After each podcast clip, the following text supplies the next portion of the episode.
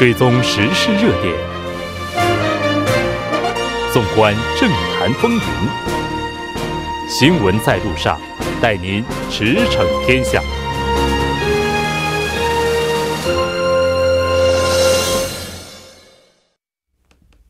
新闻在路上，带您驰骋天下。收音机前的听众朋友们，大家好。那这里是正在为您直播的 TBS EFM 调频一零点三新闻在路上。稍后第三部节目当中，将为您带来今天的此时此刻主要新闻、环球连线以及一周体坛。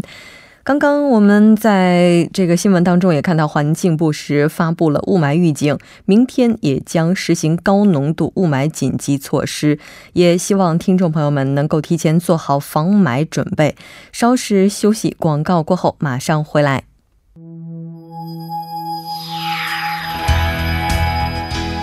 您正在收听的是 FM 一零一点三首尔交通广播新闻在路上。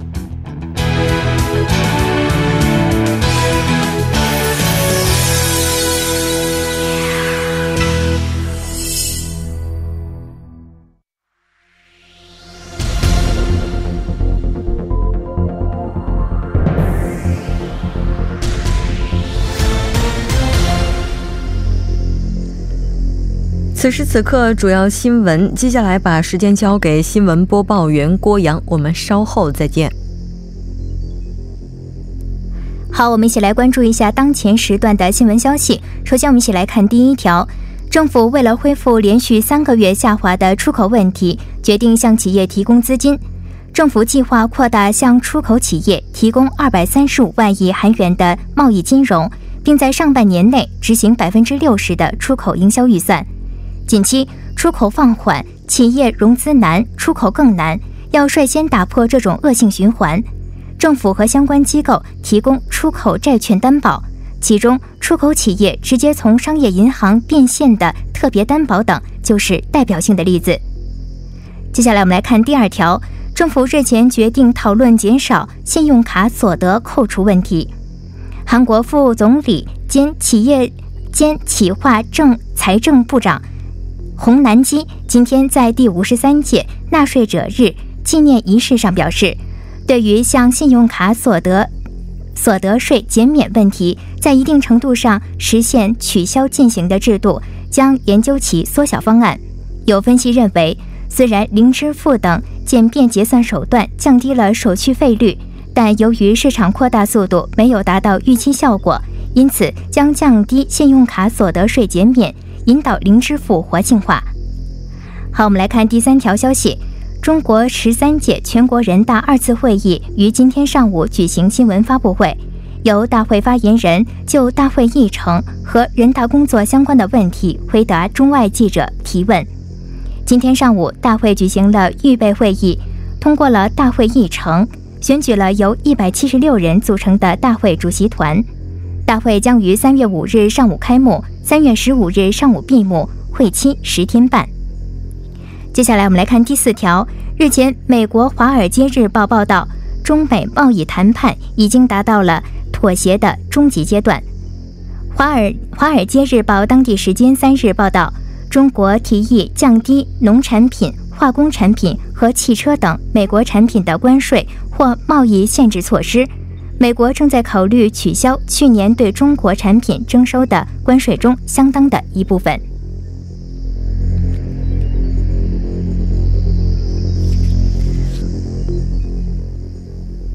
欢迎回来，接下来马上为您带来今天的环球连线，我们将连线全球的通讯员来为大家传达最新最快的资讯。接下来马上连线的是本台在中国安徽的海外通讯员金碧，金碧你好。喂，喂，大家好，主持人好。嗯，非常高兴和您一起来了解今天的环球连线。今天我们看到您要为大家带来的是和中国两会的有关报道。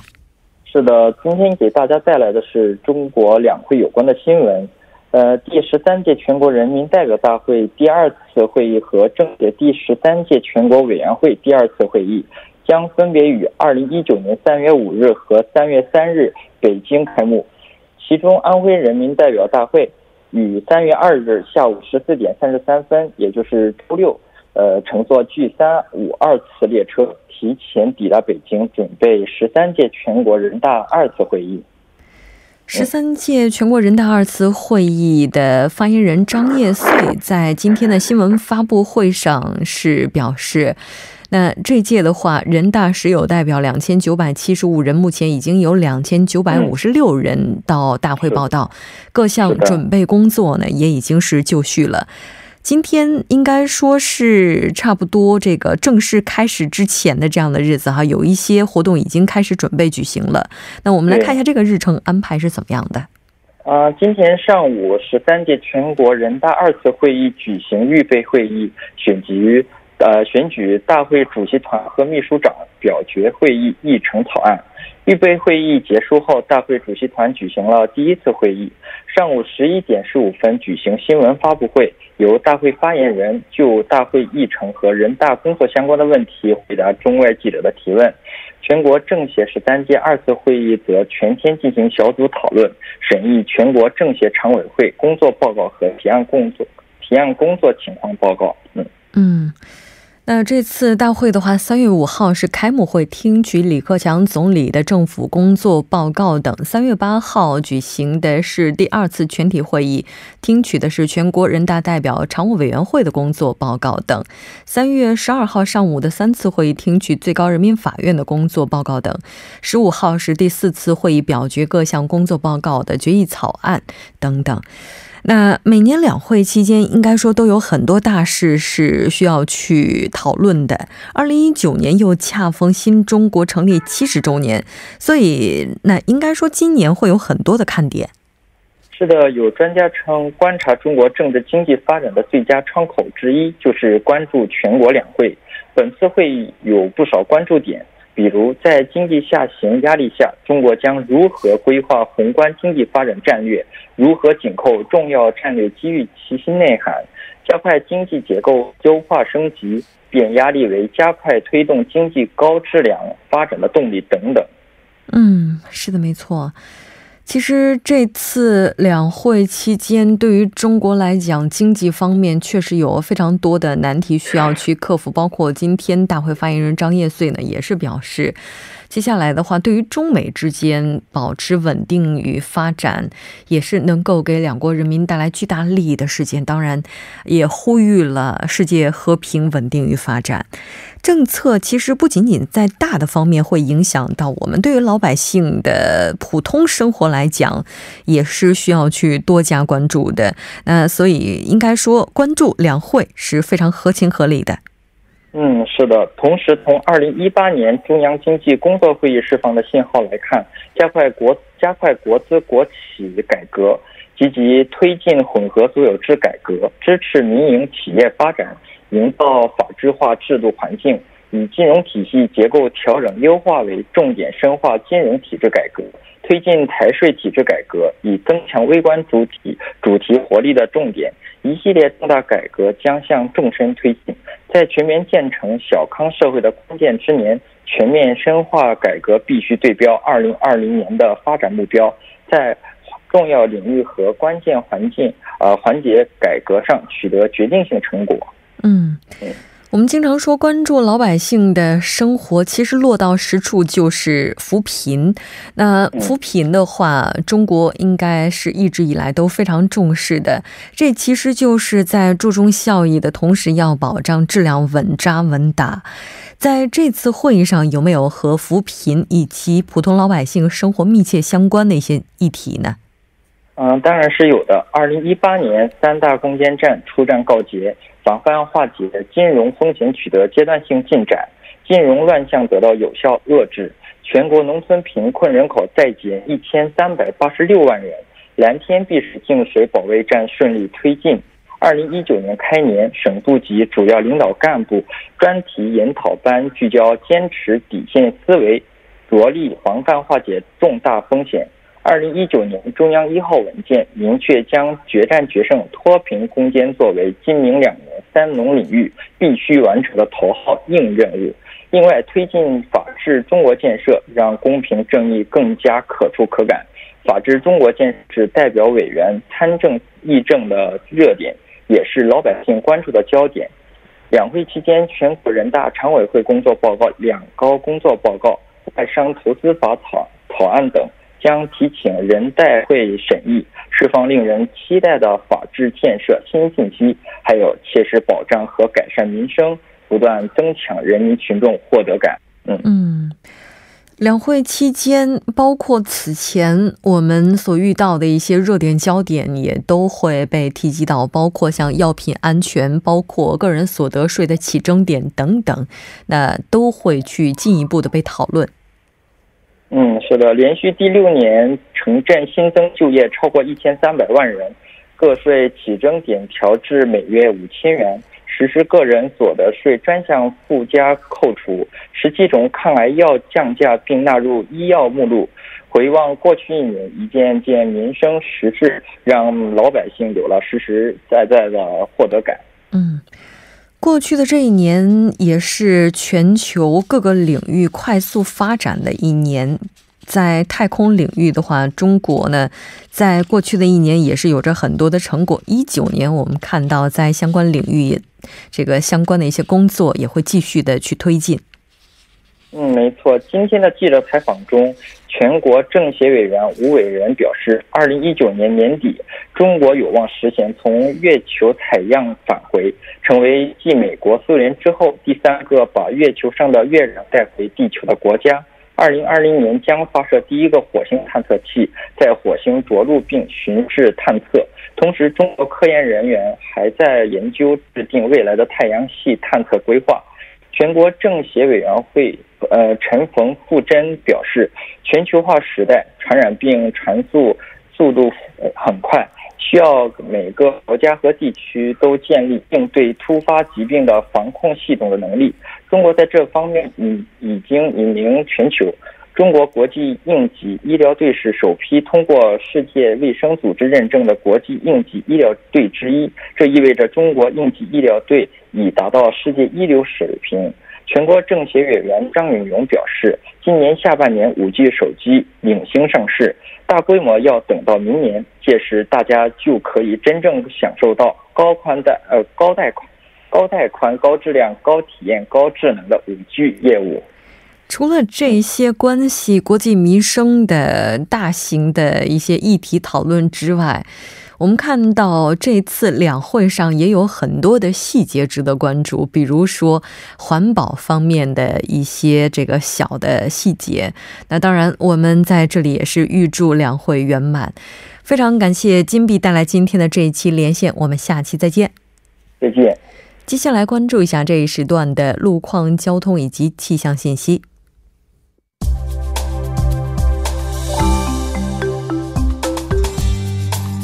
晚七点十三分，依然是由程琛为您带来这一时段的路况和天气播报。继续来关注目前时段首尔市的实时路况。第一条消息呢，来自江南循环路金川至水西这一路段，目前在奉天隧道内的三车道上正在进行道路维修的施工作业，受施工影响，三车道暂时不便通行，还望途经的车主们参考相应路段，提前变道行驶。好，接下来我们来关注一则交通临时管制的通告。在江边北路九里至依山方向元小大桥下方元小大桥北端这一路段，将会进行加强内部抗震设备的维修作业。受作业影响，单方向的五个车道中的一到两个车道将会进行部分的交通管制。那具体的施工以及管制时间是二零一九年三月一日至二零一九年五月三十一日，全天二十四小时。好，我们继续来关注天气。明天呢，雾霾的影响继续加重。除庆尚南道的局部地区以外，其他地区还会有重度霾到严重污染天气。由于天气形势的持续静稳，此次霾天气过程呢持续时间长，影响范围广，公众在外出时呢，还是要采取戴口罩等防护措施。好，我们来看城市天气预报：首尔晴转多云，三度到十四度。好的，以上就是这一时段的天气与路况信息，我们稍后再见。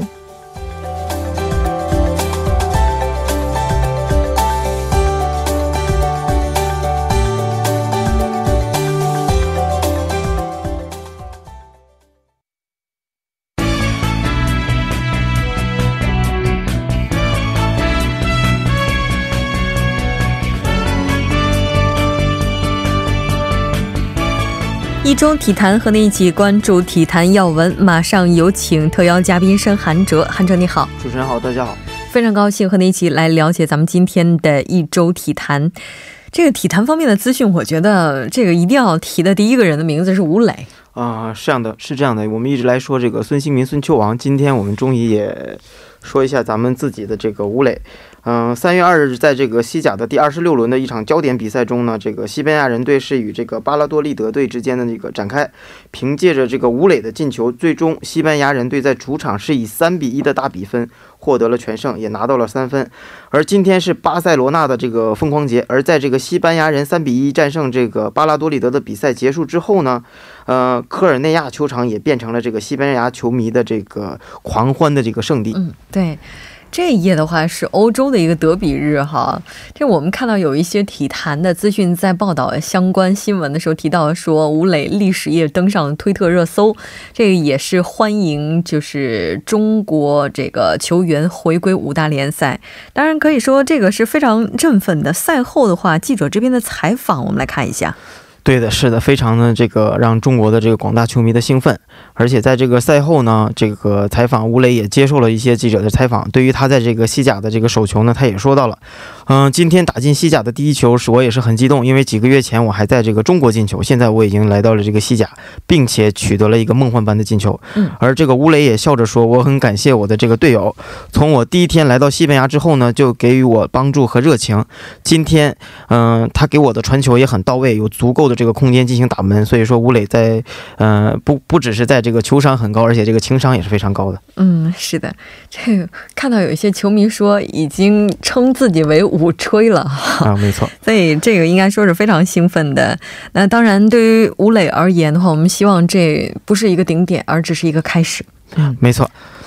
嗯，你想说什么？我想说的是，继续吹一吹吴磊，期待一下吴磊能够在对阵这个皇马或者巴塞的这个巴塞罗那这个这种比赛中再打进一个球，这样的话，我们就可以用这个来。吹的时间更长，对，这我们看到说，现在很多的媒体都在说哈，他已经成为了一个真正的明星。但其实我觉得这个称呼现在给他可能还有一些早，是这样，他可能需要更多场比赛、更多的进球来巩固这个位置哈。也祝贺他能成为咱们中国的五球王吧。哎，这是我们的期待。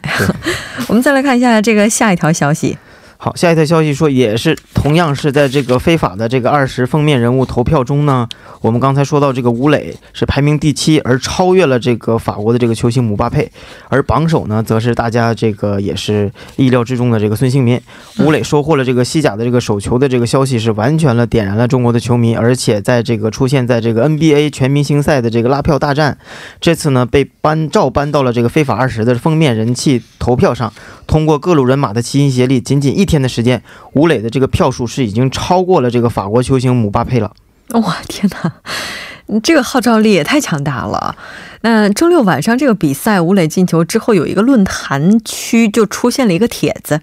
嗯，是这样的，一名球迷在这个表示，呃，只会在口头上为吴磊加油助威，行动上却很难表示。别的不说，这个非法的二十这个封面人物的投票上，嗯。嗯，韩国的这个孙兴民是已经积累了这个超过十五万的这个票数，而这个吴磊呢的票数呢只有可怜的几百，嗯，所以说这个随后呢，一名就是球迷中算是比较有资历的这个球迷也是提到了这个问题，所以说我们还是祝贺一下这个吴磊吧，不管是怎么样，还是觉希望吴磊能在这个进球的这个脚步上是越打了越越发挥越好，球也越进越多。是的。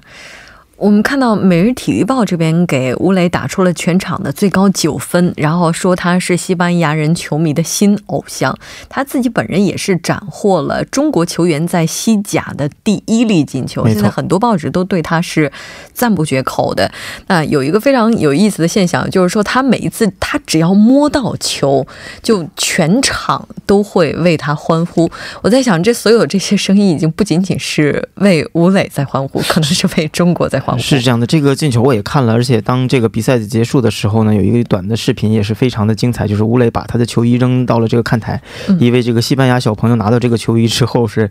呃，疯狂的叫着吴磊的名字，最后也是，呃，感激动的已经流下了眼泪，也是非觉得这一幕，觉得让我感到是非常的温馨。确实，因为对于下一位能够在西甲进球的下一位球迷，除了吴磊之外，我们还不知道是谁，所以可能这一幕可能是更加令人感动吧。那我们再来看一下下一条消息。好，下一条消息，我们把目光转向这个乒乓球。嗯呃国乒的这个直通二零一九年的这个世乒赛选拔赛是在这个深圳落下了帷幕，而女单赛场的这个陈梦获得了第一，拿到了这个一百万的这个奖金，而这个孙颖莎凭借着这个胜负关系力压了这个战绩相同的这个丁宁，成为这个陈梦后的第二个获得世乒赛单打资格的选手。嗯，就也就是说，之前状态比较低迷的这样的就是刘诗雯哈，她的状态是有所提升。嗯，是这样的，像第九场的时候，刘诗雯面对这个陈幸同，在这个五比十一和这个四比十一先输两局的情况下呢，是以这个十一比九和十一比七的这个比分连扳了三局，完成了这个三比二的逆转。而第十场的这个刘诗雯呢，迎战了这个王艺迪，最终是以三比一获胜。四局的比分分别是这个十一比六和五比十一，还有这个十一比九和这个十一比四。嗯，当然我们也看到喜欢他的粉丝都说哈，希望他能够尽快的调整状态。再来看一下下一条消息。下一条消息，我们说一下这个本周的这个也是重头戏英超。嗯，三月二日晚上这个二十三点的时候，是这个在这个英格兰当地时间的这个十五点的时候呢，二零一八至一九的这个英超联赛的进行了二十九轮的这个一场比赛，而这个老牌强队曼联队是在这个老特拉福球场迎战这个南安普顿队，曼联最终是以三比二的比分取胜。南安普顿队的这个瓦莱是率先进球，随后这个曼联队的这个佩雷拉和这个卢卡库连入两球，嗯，最终曼联队是以这个呃三比二的比分战胜了对手。嗯，同时这个本场比赛后呢，曼联也超越了这个阿森纳，排在了第四。嗯，那两队这个历史战绩怎么样呢？嗯、两队的历史战绩呢是共有一百二十四次的这个交锋，曼联队是六十四胜三十三平二十七负，两队的这个英超交锋是三十九次，而曼联呢是获得了二十五胜七平七负，其中曼联在这个主场是拿到了绝对优势，十四胜三平两负。呃，曼联近二十次的对阵南安普顿的比赛呢是仅输了两场，所以说曼联这个整体上这个压倒式的这个优势还是非常的这个明显的。嗯，也就是就目前这个赛季的情况来看的话，曼联还是要略胜一筹的状态没。错，嗯，那这条关注到这儿吧，我们再来看一下下一条消息。这要关注是足球还是？嗯，是的，我们从这个英超回到这个中超，中超的这个二零一九年的这个赛季也是拉开了序幕。第一轮的这个比赛呢，天津泰达队是前往这个南京客场挑战这个江苏苏宁，而本赛季的这个半人的这个锋霸瓦格纳也是兼加盟了咱们这个天津泰达。原本所有人都认为这场比赛呢，瓦格纳会首发出场，但是没想到是来自世界上最好的俱乐部之一的这个前锋，不仅没有安排到这个首发名单中，而是直接连十八人名单都没有进入。赛后，这个泰泰达的这个主教练施蒂利克也是在新闻发布会上做出了一些相应的解释。嗯，是的。那对于这场比赛的话，施蒂利克他是怎么说的呢？嗯，施蒂利克也说到，我们上半场最大的问题就是这个被动的这个防守，嗯都是在这个对方传球之后呢进行被动的这个防守，而我们在这个抢断之后呢没有形成很好的配合。最愚蠢的是我们在上半场丢了一个球，这也是上半场真的表现的是非常的差。而下半场呢，我们加大了进攻，在少一人作战的情况下呢，我们也放手去一搏，真正进入了比赛的状态。嗯可以说这场比赛呢，天津队的状态是进入的比较晚。嗯，这个我看一个数据说，一九年的时候中超拉开帷幕，一共是十六支球队，当中多达十二支球队是由外教执教的。嗯，是这样的，包括这个刚才我们说到这个天津队的这个施蒂利克，嗯也是之前是韩国队的这个主教练，德国对。的施蒂利克，所以说当时他在韩国执教的时候呢，也为韩国队带来了非常多的这个荣誉，所以说被我们这个呃天津泰达队呢，呃聘到中国之后呢，嗯、在去年的时候呢，这个泰达队发挥的还是非常的不错，但是这个第一场呢，我们可以也可以这么想，就是泰达队的状态还没有完全进入，所以说我们还要看看日后的比赛再进行断定。嗯，是的。那这个比赛，我们也看到，现在这些外援的教练，他们对于中超还是比较看好的。包括重庆斯威的这个小克鲁伊夫哈，他也是对中国球队的前景非常看好，说如果要是能在足足球上持持续投入十到十五年，未来肯定能够接近世界水平。嗯，是这样的，包括这个赛季的中超也。也招聘了很多的这个高级的外援，像刚才我们说到这个天津队的这个瓦格纳，就是之前在拜仁的这个可以说是一流的这个前锋。嗯，但是来到中超之后呢，可能是刚才我们说到这个施蒂利克没有让他首发出场的原因，也有可能是他并没有完全适应中国的这种节奏，而且就在上一轮的比赛，上海申花和这个上海上港的比赛中，也是出现了大规模的这个受伤情况，也有可能。叫施迪利克为了保护他的这个行为，没有让他这个首发出场。我觉得这些高水平的外援来到中超之后呢，还是整体会带动这个中超中超的这个整体水平。嗯，我觉得对中超的这个进步还是有帮助的。嗯，是的。